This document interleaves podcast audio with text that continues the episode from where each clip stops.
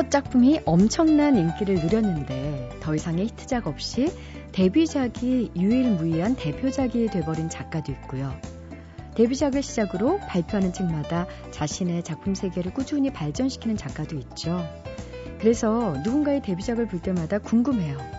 뛰어난 데뷔작은 차기작을 만드는데 장애가 될까요? 아니면 도약의 발판이 될까요? 작가의 진면목은 데뷔작에서 드러나는 것이 아니라 두 번째 작품에서부터 서서히 판가름되는 건 아닐까 생각해 봅니다. 어, 데뷔작에 갇혀버린 작가는 그 이후의 작품까지도 데뷔작과 끊임없이 비교되는 운명에 처하게 되지만요. 또 다른 대표작을 계속 양산해내는 작가는 그야말로 작가다운 작가로 우뚝 설 수 있으니까 말이죠. 이전에 영광이나 자신의 기록에 안주하는 선수가 있는가 하면 아, 과거에 머물지 않고 도약의 발판을 스스로 만들어가는 선수도 있겠죠. 자신의 최고치로부터 멀리 달아나려는 치열하면서도 아름다운 몸짓들 이번 런던 올림픽에서도 많이 기대해 보겠습니다. 소리나는 책 라디오 북클럽 시작합니다.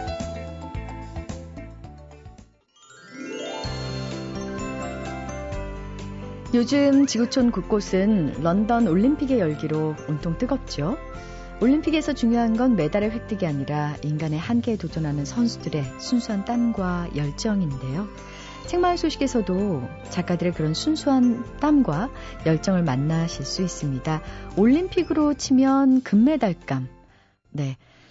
원래는 금메달감인 신간을 엄선해서 소개해 주시는 분, 이렇게 소개를 해야 되는데, 저는 그냥 사람으로 쳐도, 금, 도금?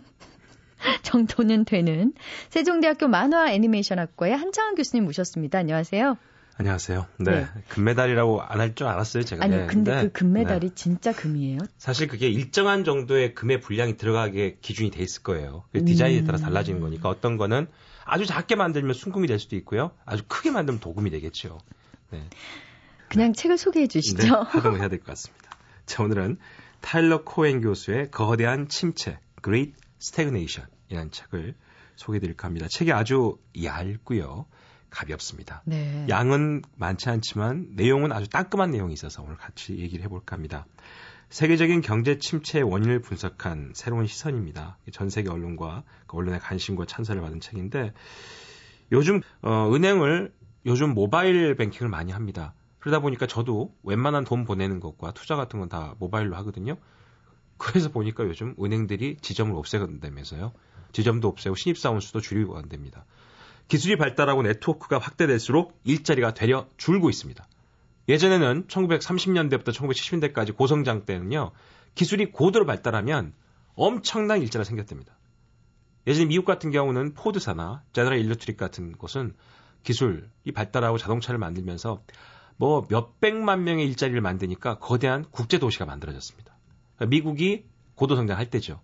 그런데 지금 미국이 고도 성장으로 내놓고 있는 IT 기술들, 페이스북이나 트위터가 사람들 일자리를 만들지 않습니다. 음... 트위터나 페이스북을 시작했던 그 조그만 도시의 인구가 산업인구가 늘지 않습니다. 왜? 그 네트워크 내에서만 이루어지는 작업이기 때문에. 그래서 지금의 기술 발달과 일자리는 전혀 관계가 없어집니다. 그래요. 그렇다면 이제는 고성장이 아니라 저성장 시대라는 것이죠.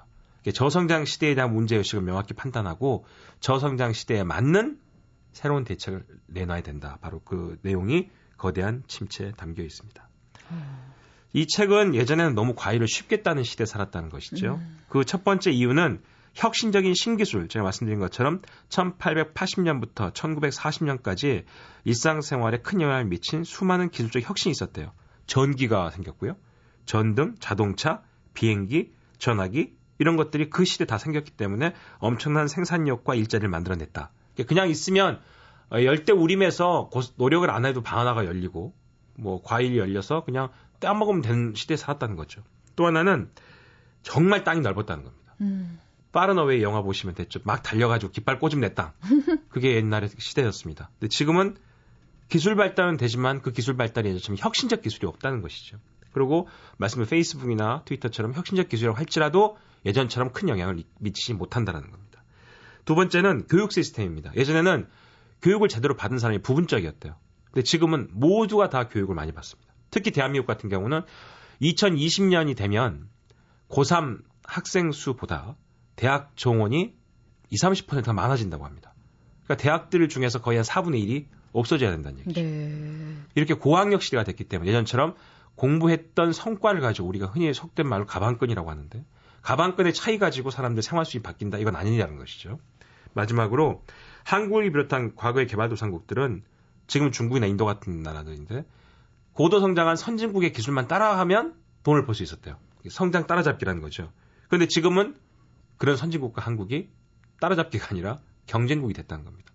우리가 최신 휴대폰을 내면 미국과 경쟁을 하는 이런 식으로 세상이 완전히 바뀌었고 상황이 바뀌어 있는데 우리의 투자 모델이나 어, 돈을 관리하는 금융 모델은 여전히 옛날 방식이다. 네. 고성장 방식으로 모든 정책을 결정하고 아이디어를 내고 대안을 냈다가는 지금의 상황에서는 도저히 적응해 나갈 수가 없다. 그럼 어떻게 해야 된대요?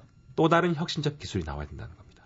그래서 과학자들을 우대해야 된다. 이 책에서는 그렇게 얘기합니다. 음. 근데 점점 사람들이 과학자에 대해서 민감하게 반응하지 않고 있는 건데 왜냐하면 새로운 기술이 나도 큰 기술이 아니기 때문에 아. 예전처럼 과학자를 중요시 생각하지 않는다는 거죠. 하지만 음. 이럴 때일수록 과학자단에 더 많은 투자를 해서 새로운 혁신적 기술이 나와야지만 저성장 시대에 대안을 만들어낼 수 있다. 그러겠네요. 그러니까 침체기에 적절한 그런 과학 기술 그다음에 운영 원칙 이런 것들이 만들어져야 된다는 네. 거죠. 그런 문제 의식을 쉽게 풀어놔서요. 아주 짧은 네. 시간에 저도 한 30분 동안 서서 다 읽었는데 어, 책 내용에 쉽게 풀어쓴 문제 의식에 대한 공감 네. 꼭 찾아보시기 바랍니다. 거대한 침체. 네. 고맙습니다. 네.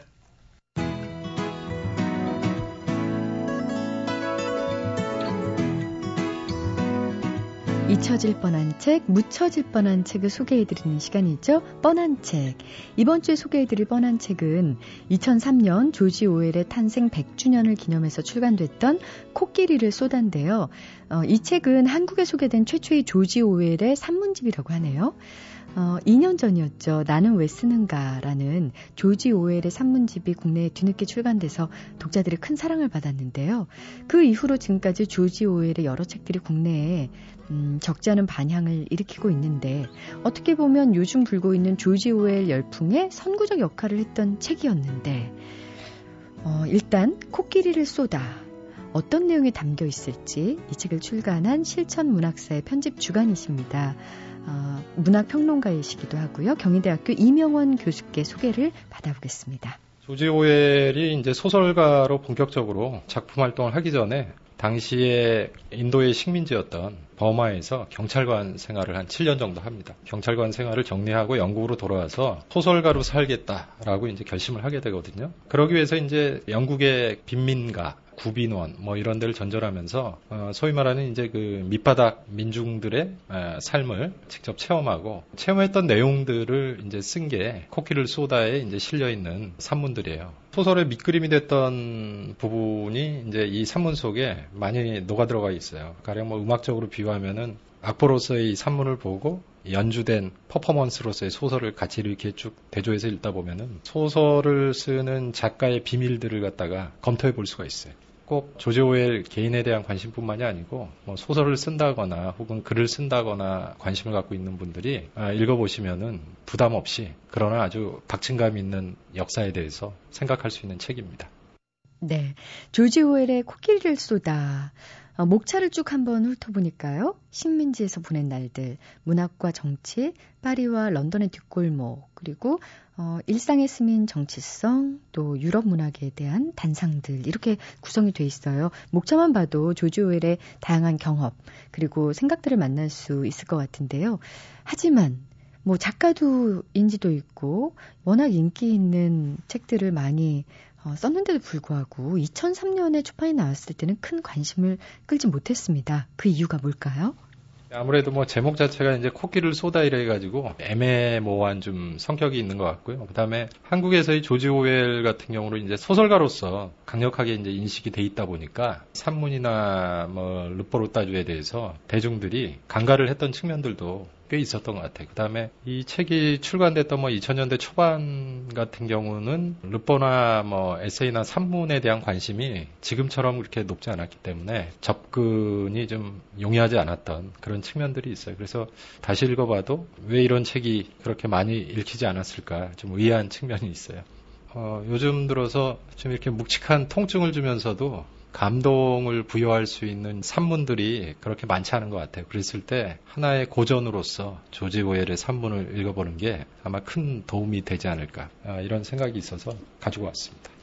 네, 어떻게 참 어, 편집자로서는 굉장히 안타까울 것 같아요. 어, 이 책에 수록된 조지 오웰의 에세이 제목에서 따온 것이 코끼리를 쏟아인데요. 코끼리 한 마리가 사육장을 이제 도망쳤거든요. 근데 그 이유만으로 무참히 사살되는 사건을 보면서 이 조지의 오웰은 권력의 악랄함 그리고 지배자와 피지배자의 불합리한 관계 를 느낀 거죠. 그리고 그걸 고발하기 위해서 이 글을 쓴 건데 조주의 오웰이 던지고 있는 이런 화두들이 우리에게 어떤 깨달음을 주고 있는지 이 책의 가치와 의미에 대해서 이명원 교수의 설명 마저 들어보겠습니다.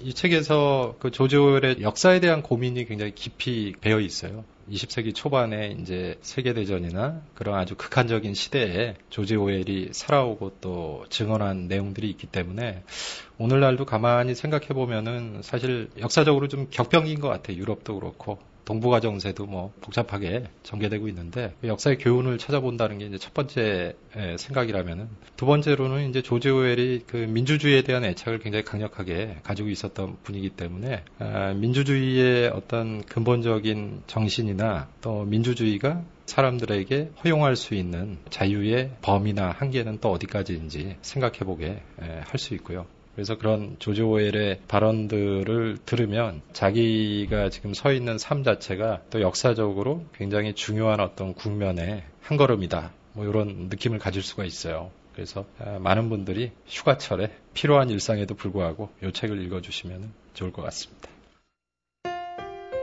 MBC 라디오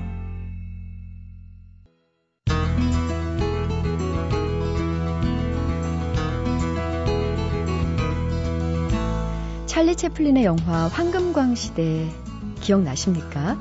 왜 너무 가난에 찌들고 굶주림에 지친 주인공이 구두를 삶아 먹는 장면이 나오잖아요.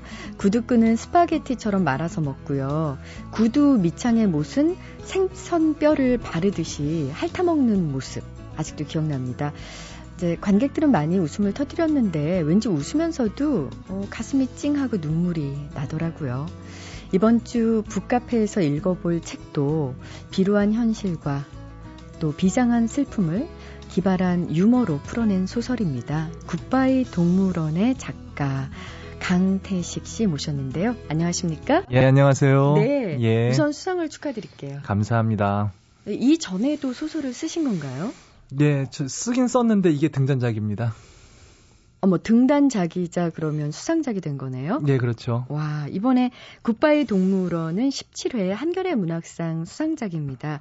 뭐 여러분들 잘 아시겠지만 박민규 작가, 한창훈 그리고 엄마와 함께 칼국수를 썼었죠. 김곰치 작가 같은 예, 경우 예. 걸출한 작가들을 많이 배출한 어, 문학상인데요. 심지어 강태식 작가는 전원 일치 심사위원들의 지지를 받았다고 하는데 좀 진부하지만 첫 수상 소식 들었을 때 반응 어떠셨어요? 어, 처음엔 그냥 다행이다라는 생각이 들었습니다. 어떤 그, 의미에서요? 그냥 오래 써왔는데 어, 다행이다라는 생각이 들었고요. 그다음에 두 번째는 감사한 분들 얼굴 떠오르더라고요. 누가 제일 먼저 떠오르던가요? 뭐 어머니 아버님 가장 먼저 떠오르고요. 그다음에 집사람 바로 눈앞에 있어서 네, 예. 떠올리기가 좀 그랬고 장모님, 예, 장모님 장인 어른 떠올리고 네. 세 번째 든 생각은 그냥 라면 괜히 먹었다라는 생각이 들어요. 왜요? 그날이 저기 그 발표 날이었거든요. 네. 그래서 발표가 잘 나면 이제 저녁에 맞게해서 맛있는 걸 먹으려고 했어요. 네. 근데 이 4시가 지나고 5시간 지나도 발표가 안 나더라고요. 그래서 집사람이 아, 이제 끝났구나 생각돼서 라면이나 먹자 그래갖고 라면을 세 개 끓여 먹었거든요. 근데 배가 이렇게 이렇게 부른 상태에서 발표가 온 거예요. 그래서 집사람하고 막 이렇게 서로 이제 부둥켜갖고 한참 울다가 이제 배가 어. 부르니까 아 라면 괜히 먹었다. 집사람이랑 둘이 나가서 맛있는 거 먹을 걸. 억울하다. 예, 억울하다. 그래서 그날 뭐 나가서 떡볶이 먹었던 그런 기억이 납니다. 뭐 제일 좋은 궁합이네요. 예. 라면과 떡볶이. 근데 집사람 처음에 저 등단 왔을 때도 저희 나가서 떡볶이 먹었어요. 근데 아, 떡볶이랑은 아, 좀 인연이 있는 것 아, 같아요. 혹시 우리 청취자 여러분들 예. 어, 아시는 분들은 아시겠지만 지금 부인 되시는 분이 서유미 작가세요. 그래서 2007년에 소설 뭐 판타스틱 개미지옥으로 문학수첩 작가상 또 뭐 쿨하게 한 걸음으로 창비 장편 소설상을 동시에 수상하지 않았습니까? 예. 화제를 모았었는데 좀 궁금해요. 이렇게 부인이 예. 이렇게 승승장구하고 있을 때 예. 남편인 강태식 씨는 어떤 마음이 들었을까요? 저는 그냥 자랑스러웠습니다. 굉장히 자랑스러웠고 주변에서도 이렇게 좀 그런 걱정을 많이 하시더라고요. 부인이 잘 나가는 여자가 잘 나가는데 남자가 이렇게 찌그러져 있다 이렇게 말을 뭐 어머니 아버님도 그렇고 좀 이렇게 좀 이렇게 보시는 눈이 좀 그런데 저 자체로서는 그렇게 크게 남자로서의 자부심이 없는 어떤 가장으로서의 어떤 그런 우월감이 없는 사람이기 때문에 네. 그냥 그냥 자랑스러웠습니다. 근데 별로 이게 크게 이렇게 음... 남자로서의 그런 거를 갖고 있지 않아요. 예. 원래부터요.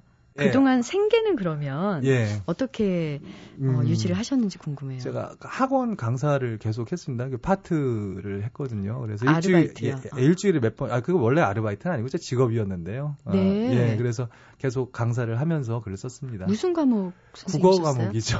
아, 그러면 거기도 예. 그 입시용 국어 과목 아니겠습니까? 예, 맞습니다. 예. 어, 그럼 어떤 식으로 가르치시나요? 그냥 뭐 별표 쳐주고 밑줄 그어주고 뭐 그렇죠. 어, 어머. 예. 그런 갈등은 안 느끼셨어요? 아, 갈등은 좀 많이 느끼죠. 그래서 이번 소설도 이제 그런 어떤 먹고 사는 것에 대한 어떤 이야기가 아닐까 싶습니다. 그래서 굉장히 어, 제가 5년 전인가 7년 전이었죠. 정확하게 10년 전 제가 30, 아, 34살 때였을 거예요. 그때 그런 어떤 갈등이 좀 심하더라고요. 그래서 다 접고 이렇게 원주로 내려갔던 기억이 납니다. 사실 굿바이 동물원 예. 첫 장을 넘길 땐 좀 우울했어요. 이렇게 아. 마늘 까는 얘기가 나오는데 예. 저는 여자가 주인공이고 이제 가정주부가 부업을 하는구나라고 생각했는데 음. 그게 또 아니더라고요. 예. 어떻게 이 주인공을 생각해내셨는지요? 전체적으로 뭐 저 우리들의 모습이 아닐까 싶어요. 그게 뭐 생계를 유지하기 위해서 사람들이 어떤 자기 시간을 희생하고 자기 어떤 가치를 희생하고 그런 것들 어, 회사에 그러니까 모든 사람들이 다 부업을 하고 있다라고 생각을 합니다. 그러니까 자기가 하고 싶은 것들은 하나쯤은 등 뒤에 숨겨두고 이제 계속 자기를 희생하면서 밥벌이를 하는 거죠. 그런 것들을 좀 재미있게 이렇게 마늘까기라든가 아니면은 뭐 본드 눈깔 붙이기라든가 뭐죠? 아 인형 눈깔 붙이기 본드 눈깔은 아, 못 붙이죠. 그리고 뭐 그런 어떤 종이 접기 같은 걸로 이렇게 좀 재미있게 유머러스하게 한 것이지 사실은 그게 뭐 우리 모두의 모습이 아닐까 그런 네. 생각을 합니다. 이 부업은 따로 네. 이렇게 조사해 보신 건가요? 아니면 해 보신 게 있나요? 저는 글을 쓸 때 대부분 저는 이제 뭐 조사는 잘 안 하거든요. 두 부류가 계신 것 같아요. 그러니까 글을 정말 발로 쓰시는 분 계시고 그다음에 그냥 앉아서 쓰시는 분 들이 계신데 저는 그냥 머릿속으로 생각해서 쓰는 편이에요. 아. 그래서 그냥 이런 게 있지 않을까 해서 들어갔던 거고요. 그다음에 집사람이 마늘 까는 부분을 처음에 보여줬더니 아 이게 너무 좋다 처음에 음. 그래서 이건 바로 들어가야 된다 그래서 들어갔던 네. 기억이 나네요. 음. 어, 이 마늘이 나중에 꿈에까지 나타나는 그 장면은 예. 어, 비극적이기도 하지만 예. 그 장, 책장을 넘길 때까지 얼마나 소리내서 웃었는지 모르겠어요. 아, 주. 기발한 상상력이 예. 돋보였고요. 감사합니다. 주인공이 이제 이제 김영수가 거쳐간 부업들을 다시 한번 정리를 해드리면요. 회사의 구조조정으로 이제 정리해고가 된 거예요. 그러다가 처음으로 이제 마늘까기, 예. 그 다음에 인형 눈알 붙이기. 예. 그다음에 종이학과 공룡알 접기를 전전을 하는데 예. 저는 종이학과 공룡알 접기가 설마 부업일까 예. 한 번도 생각해 본 적이 없거든요. 아, 이거는 정말 사랑하는 사람에게 예. 시간과 정성을 다해서 접는 게 의미 있는 건데. 예, 그렇죠. 그러니까 요즘에는 그런 마음이나 이런 것까지도 돈으로 예. 충분히 살 수 있는 아유, 그럼, 그러, 시대가 그런 것 같아요. 아, 예. 요즘 뭐 무섭잖아요, 세상이. 네. 돈만 주면 다 해주니까 무서운 세상입니다. 혹시 돈이 없어서 예. 정말 이렇게 비굴해져 보신 적 있으세요? 비굴해 본 적은 없고 좀 슬펐고 슬펐던 적은 있어요. 슬펐던 적은 아, 집사람하고 원주 갔던 거를 아직 기억나는데 그때가 겨울이었던 것 같아요. 근데 원주는 눈이 오면 굉장히 많이 오거든요. 그리고 겨울에 방학을 하면은 지방이기 때문에 원, 연세대학교 캠퍼스에서 공부를 했어요. 근데 방학이기 때문에 겨울이면 아무도 없어요. 그날 마침 저희 도서관에서 공부를 하고 저녁에 나오는데 눈이 오더라고요. 엄청나게 한방 눈이 왔었어요. 근데, 근데 집까지 걸어가는데 그 길에 아무도 발자국을 찍은 사람이 없는 거예요. 음. 그래서 제가 이제 앞에서 발자국을 막 찍고 이제 나가고 뒤에서 집사람이 이제 그 눈보라를 해주면서 찍고 나갔죠. 찍고 나가는데 정문까지 왔어요. 정문에서 잠깐 눈을 눈을 털었죠. 지금 눈을 터는데 그래서 이제 여보 힘들지 않아요. 뭐 이렇게 괜찮아요. 갑시다 하면서 이렇게 제가 끌어가려고 했거든요. 근데 아 가려고 하는데 앞 뒤에서 집사람이 그 가방을 딱 잡더라고요. 그러더니 저를 딱 보는 거예요. 어머나. 딱 보는데 이 사람이 무슨 말을 하려고 하나 그래 딱 봤더니 이 사람이 저한테 딱 한마디 하더라고요. 아, 오빠 그러더라고요.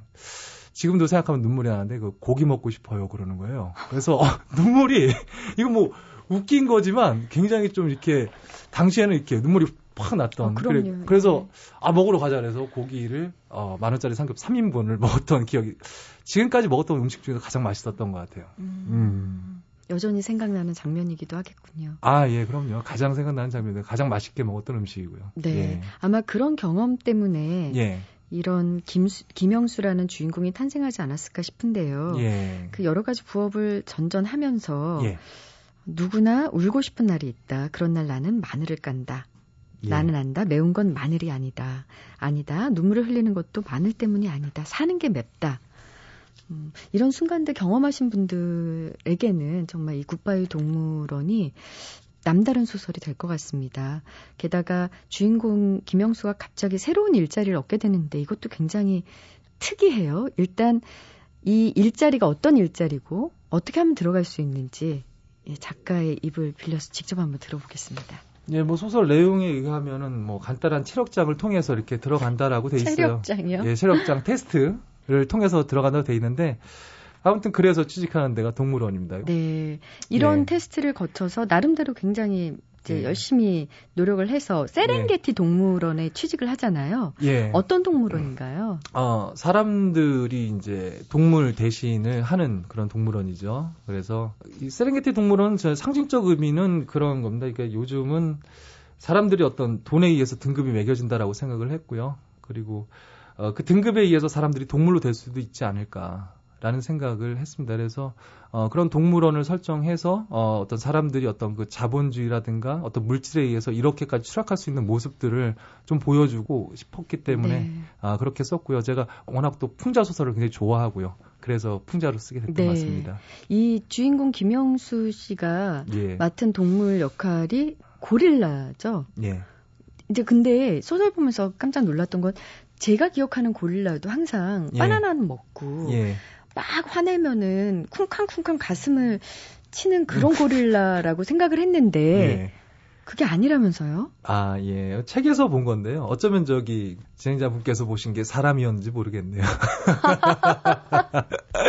아, 농담이고요. 예, 아무튼 네. 저기 책에서 봤습니다. 잘 움직이지 않는다고 하더라고요. 어, 동물들은 원래. 그리고 동물원이라는 데가 원래 동물들에게 스트레스를 주는 공간이기 때문에 사람들도 스트레스를 받으면 이렇게 잘 움직이지 않고 식욕도 떨어지고 그런 그렇죠. 것처럼 동물도 그렇게 앓다가 중독. 그러니까 예전에 그 읽었던 그 리겔 루스벨트의 동물원의 탄생을 보니까 이 동물들이 동물원에 가서 겪는 어떤 스트레스라든가 그런 것들을 좀 자세히 설명해 하고 있더라고요. 그래서 많이 참고를 했던 것 같아요. 그 책을. 네. 예. 그게 참 재밌네요. 원래 야생을 어떤 인간 사회에서 구경하기 위해서 만든 게 동물원인데 예. 동물원은 생기가 없고 야생성이 완전히 사라져서 대신해서 예. 그 야생성을 살리거나 이러기 위해서 우리 김영수 같은 주인공이 필요한 거잖아요. 예. 근데 그걸 보고 사람들이 예. 즐거워하는 건가요?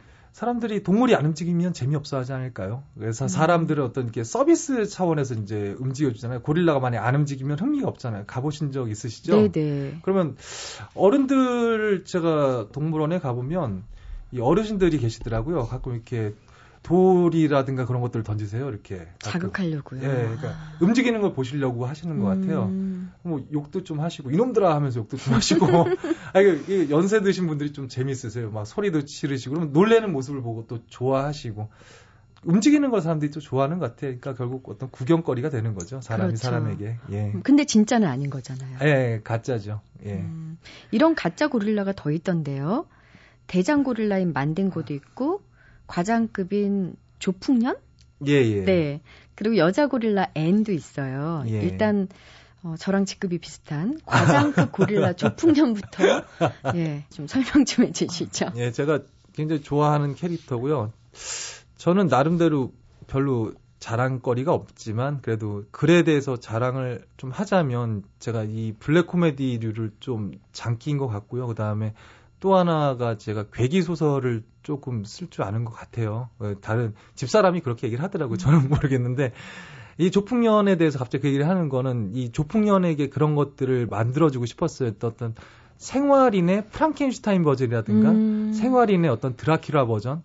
제가 옛날에 좋아했던 건 저기 아, 시몬드 보바르의 인간은 모두 죽는다라는 작품을 좋아했는데 그런 것도 어떤 인간이 영원히 살면서 계속 모습이 변하고 악마로 변해가는 모습을 좀 보여주는 그런 어떤 약간 계기성 있는 소설이었거든요. 음, 근데 네. 어, 이 조풍년도 마찬가지 어떤 그런 식의 어떤 돈에 의해서 사람이 점점 괴물로 변하고 귀신으로 변하고 어떤 이런 모습들을 조풍년을 통해서 보여주고 싶었던 음. 게 조풍년 과정이었습니다. 그러게요. 예. 이제 하여튼 이 조풍년 음. 고릴라의 예. 그 파란만장한 예. 활동상은 이제 소설을 통해서 지켜보시기 바라고요. 우리 여자 고릴라 애는 예. 사실은 이제 꿈이 이제 우리가 흔히 얘기하는 한 번 들어가면 예. 철밥통이라고 부르는 예. 공무원 아닙니까? 예. 시험 준비하고 있는 20대 중반의 여성이에요. 예. 어떻게 이 캐릭터를 잡으셨는지요? 주변에 혹시 비슷한 그런 캐릭터가 있는지요? 저는 동네 도서관에서 글 쓰고 책을 읽는데 모든 사람이 다 그 캐릭터예요. 아. 요즘은 뭐 다 경찰 공무원, 뭐, 뭐, 별리스, 뭐 이런 공부하는 사람들이 굉장히 많아요. 그런 사람들은 거의 목숨을 걸고 하더라고요. 음. 저는 이렇게 앉아서 가끔 나가서 이렇게 바람도 쐬고 화장실도 가는데, 어, 여자분들 한번 앉으시면 움직이질 않아요.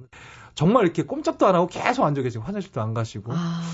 뭐 그런 모습을 보면서 참 이런 시험에 통과하기 위해서는 이게 보통 사람으로서는 안 되겠구나. 그래서 생각한 게 그 여기에다 좀 무협식의 어떤 그런 활극을 좀 집어넣으면 재밌지 않을까라고 생각을 했고요. 그런 어떤 무협에 있는 어떤 비기라든가 네. 그 다음에 어떤 무공 같은 것들을 어떤 이렇게 좀 결합시켜서 결국 어떤 그런 시험에 통과하기 위해서는 절대 고수가 돼야 한다. 백대1을 뚫어야 한다. 어떤 사람을 싸우고 이겨야 한다. 어떤 이런 시대상을 좀 재밌게 표현하고 싶었던 캐릭터가 아닙니다. 네. 예. 이 정말 굉장히 어렵사리 큰 시험들을 통과한 다들 고릴라들인데요. 예. 또 막상 동물원에서 하는 일이라면 예. 결국 관람객들을 위해서 예. 움직이는 일밖에 없는데요. 예, 예. 어, 특히 대장 만딩고 예. 무서운 간첩 아니었습니까? 난파 아, 간첩. 할 일이 하나도 없어진 간첩이에요. 예, 예, 그렇죠. 대장 고릴라 음. 만딩고는 좀 이렇게 난파 간첩이잖아요. 근데 약간 아웃사이더적인 입장에서 우리 사회를 바라볼 수 있는 인물 하나를 설정하고 싶었고요. 그리고 그 사람이 결국 가장 어떤 우리 사회 밖에 있다가 사회 안에 들어온 사람이 가장 우리 사회를 잘 진단할 수 있지 않을까 싶어서요. 그리고 그 만딩고가 얘기했던 게 바로 어떤 가장 무서운 돈에 대해서 얘기를 하게 되니까요. 네. 그 지금 이제 뭐 여러 고릴라들이 등장했는데 예. 음, 독자 또 청취자 여러분들께서는 궁금하실 거예요. 그러면 이 고릴라 역할을 하는 동물원 직원들이잖아요. 어떤 성과급을 받을까? 네. 보너스는 있을까? 이런 생각을 할 텐데요. 네. 읽어보시면 있겠지만 뭐 고릴라들은 뭘 하냐면 엠파이어 스테이트 빌딩이라는 12m짜리 철제 건물에 올라가 정상에 있는 부저를 누르면서 하루에 5천을 한 번에 5천원을 받고요. 그런 역할입니다. 결국 자본주의를 대표하기 위해서 어떤 자본 그러니까 돈을 벌기 번다라는 것은 어떤 노동을 해야 되고 목숨을 걸어야 한다라는 그런 것들을 좀 이렇게 유머러스하게 동물을 통해서 극단적으로 보여주는 아, 실례들입니다. 네.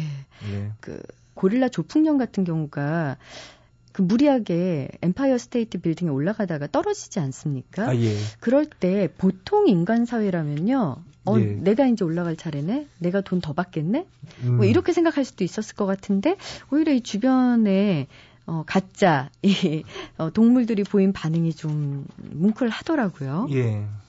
이제 세상이 다 약육강식이고 무한 경제다라고 계속 얘기를 하고요. 이 소설에도 결국 어떤 깔려 있는 모티브는 그건 것 같습니다. 근데 또 안 그런 것도 있지 않을까요? 다 깜깜하지만 이렇게 후레쉬 하나 밝히면 굉장히 빛이 강하게 나잖아요.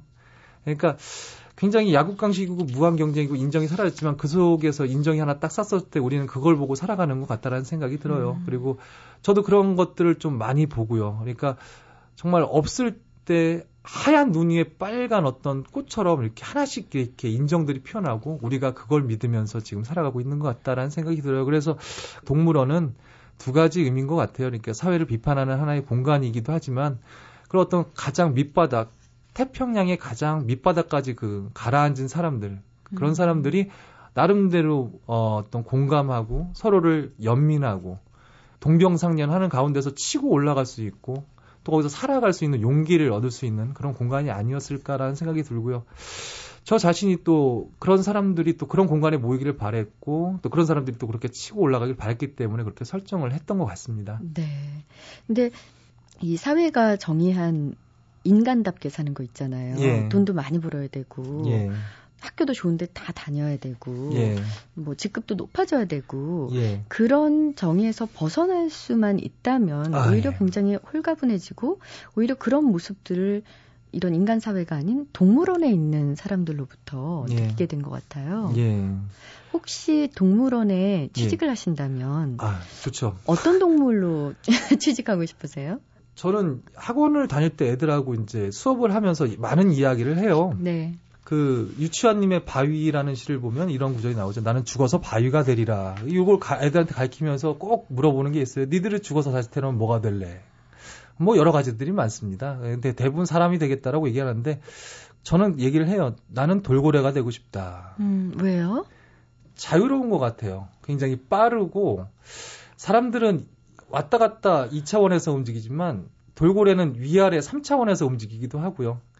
물론 나름대로 돌고래 나름대로 애로사항도 많을 거예요. 힘들기도 하고 뭐 짝도 찾아야 되고 근데 사냥을 하고 먹거리에 대해서 어떤 나름대로 이렇게 돈 안 내고 먹거리를 잡을 수 있다는 게 네. 재밌을 것 같아요. 돌고래가 되면. 그냥 생긴 걸로 봤을 때는 예, 네. 어떤 동물로 태어났으면 좋겠어요.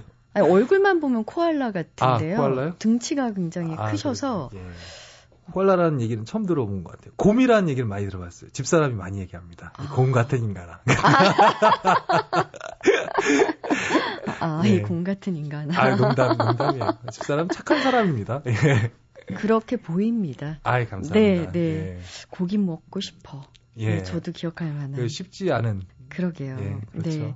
혹시 예. 어, 주인공 김영수의 부인처럼 예. 강태식 작가의 부인도 뭐 예. 적금을 깬 적이 있나요? 사시면서? 그게 제가 보시면 알겠지만 제가 좀 철이 없어요. 철이 없 철이 없게 살고 네. 있고요. 철이 없게 살 수 있는 게 제 집사람 덕분인 것 같습니다. 철이 없을 수 있는 건 제가 돈 관리를 안 하기 때문이에요. 그 제가 적금을 깼는지 안 깼는지 집사람은 아무 말도 안 해요. 그 아. 그래서 늘 고맙고요. 어, 모든 돈을 다 집사람이 관리를 하고요. 어. 용돈 받으시나요, 그럼? 예, 용돈을 받습니다. 얼마 정도 받으세요? 일주일에 만 원 받는데요. 어... 만원 정도. 필요하면 더 주고요. 좋은 사람이에요. 그렇게 짠 사람이 아니. 아니 이렇게 말하면 짠 사람이 아니라는 이러, 이러, 이렇게 말하면 굉장히 나쁜 사람 같지. 아, 좋은 사람입니다. 예. 어 글쎄 지금 이제 제가 돈 얘기를 이렇게 작가 앞에서 또 이렇게 던진 이유는 소설 속에서 이런 질문이 나오거든요. 세상에서 가장 무서운 게 뭔 줄 아냐. 죽음보다 더 무서운 게 돈이다. 이런 대사가 나와요. 예. 혹시 작가의 생각이 아닐까 예. 문득 생각을 해봤었습니다. 사실 뭐 돈한테 무슨 죄가 있겠습니까? 돈한테는 죄가 없다고 생각합니다. 이건 정말 그렇게 생각하고요. 얘가 가치 중립적인 것이라고 생각합니다. 물질이기 때문에 결국 이제 그 돈을 무섭게 만드는 건 사람이고요. 근데 요즘은 또 아이러니하게 그 사람들이 자기가 무섭게 만든 돈을 또 무서워하고요. 돈에 의해서 요즘 뭐 살인도 쉽게 일어나고 네. 자살도 많이 하시고 그다음에 뭐 이혼이라든가 사실 뭐 주변에서 그런 분들이 많잖아요. 돈이 없어서 병에 걸렸는데 돈이 없어서 돌아가시는 분들도 있으시고 돈이 있으면 살잖아요. 그러니까 돈이라는 게 어쩌면 이제 지금은 사람의 목숨까지 좌지우지하고 가치관까지 어떤 놓았다 들었다 하는 그런 어떤 거대한 어떤 무엇이 아닌가 싶어요. 근데 그 돈이라는 게 결국은 우리가 만든 것이 아닌가. 그리고 우리 안에 있는 우리 무의식 속에 있는 어떤 거대한 괴물이 아닌가라는 생각을 합니다. 음. 무서운 거죠. 이 괴물하고는 어떻게 싸워야 될까요? 저는 싸워야 될까요? 저는 포기를 했고요. 저는 그러니까 포기를 아예 할 수는 없죠. 가정이 있는 사람이기 때문에. 근데 저 제가 이제 이런 생각을 한 거는 사람들이 이제 돈을 벌기 위해서 자기 시간을 많이 팔고 있다라고 생각을 해요. 근데 저희는 돈을 적게 버는 대신 자기 시간을 좀 많이 갖자라는 얘기를 늘 합니다. 그래서 저는 이제 어느 정도 물러나 있는 것 같아요. 괴물이 무서웠기 때문에 물러나 있는 상태인 것 같고 집사람이 동의해줘서 어, 가능했던 일 같아요.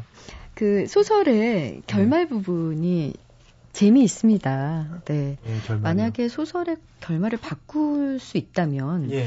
혹시 다 쓰시고 난 다음에 예. 예 그런 생각은 안 드셨는지 안 들었습니다. 안 들었습니다. 저는 음. 이 결말에 대해서 말씀들을 많이 하세요. 이게 또 간습적이고 늘 있어왔던 해피 엔딩이다라고 말씀들을 많이 하시는데요. 뭐 사는 게 비극이라고 생각하고요. 그 비극을 또 비극으로 끝내고 싶지 않더라고요. 다 이렇게 힘들게 사는 사람들인데 그런 사람들이 좀 행복했으면 좋겠다라는 생각을 했고요. 소설에서 나마 좀 행복하게 만들어주고 싶다라는 생각이 좀 있었어요. 그래서 그 끝부분에 대해서는 또 저희 아버님이 예전에 하신 말씀도 떠올라요. 사람들을 위로할 수 있는 글을 써달라. 그래서 끝부분을 너무 슬프게 써버리면 사람들이 이걸 읽고, 예, 좀 이렇게 슬퍼하실 것 같아서 좀 이렇게 음. 행복하시라고, 어, 그렇게 썼습니다. 뭐. 앞으로는 어떤 소설이 나올까요? 저는 지금 이렇게 받았기 때문에 이걸 인정해 주신 거라고 생각을 합니다. 그래서, 어, 블랙 코미디를 몇 편 더 쓸 생각이고요. 방금 말씀드렸지만 저는 괴기 소설을 굉장히 좋아해요. 그래서 결국은 어떤 장르라는 커다란 사람들이 재밌어하는 장르라는 틀에 그 다음에 제가 가지고 있는 나름대로의 어떤 철학을 녹여서 좀 큰 소설을 쓰고 싶다라는 생각을 많이 합니다. 기대하고요. 감사합니다. 오늘 돈 얘기 참 많이 했어요. 그런가요? 예. 저희 이렇게 작가를 모시고 돈 얘기 이렇게 많이 한 적은 없는데 5천만 원 받으셨더라고요. 예. 이것도 다 그러면 부인 손으로 들어갔나요? 예, 집사람이 가지고 있고요. 요즘은 잘 먹고 있어요. 잘 먹고 있고 그다음에 집사람 작업실 좀 번듯한 거, 좋은 거 하나 마련해 줬으면 좋겠다라는 생각합니다. 네. 소설가 인 부인 서유 유미 씨의 예. 다음 작품들도 또 기대해 볼게요. 예, 많이 사주세요.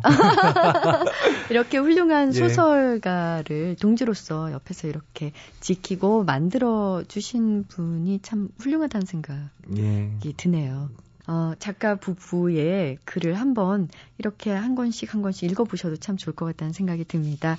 어, 강태식 씨의 굿바이 동물원 한겨레 문학상 수상작 작가 모셔서 즐거운 얘기 나눠봤습니다. 고맙습니다. 감사합니다.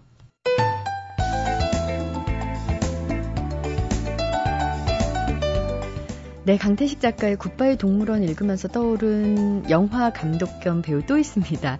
블랙 코미디의 대가 우디 앨런인데요. 우디 앨런 영화에 음, 희극은 비극 더하기 시간이라는 대사 나옵니다.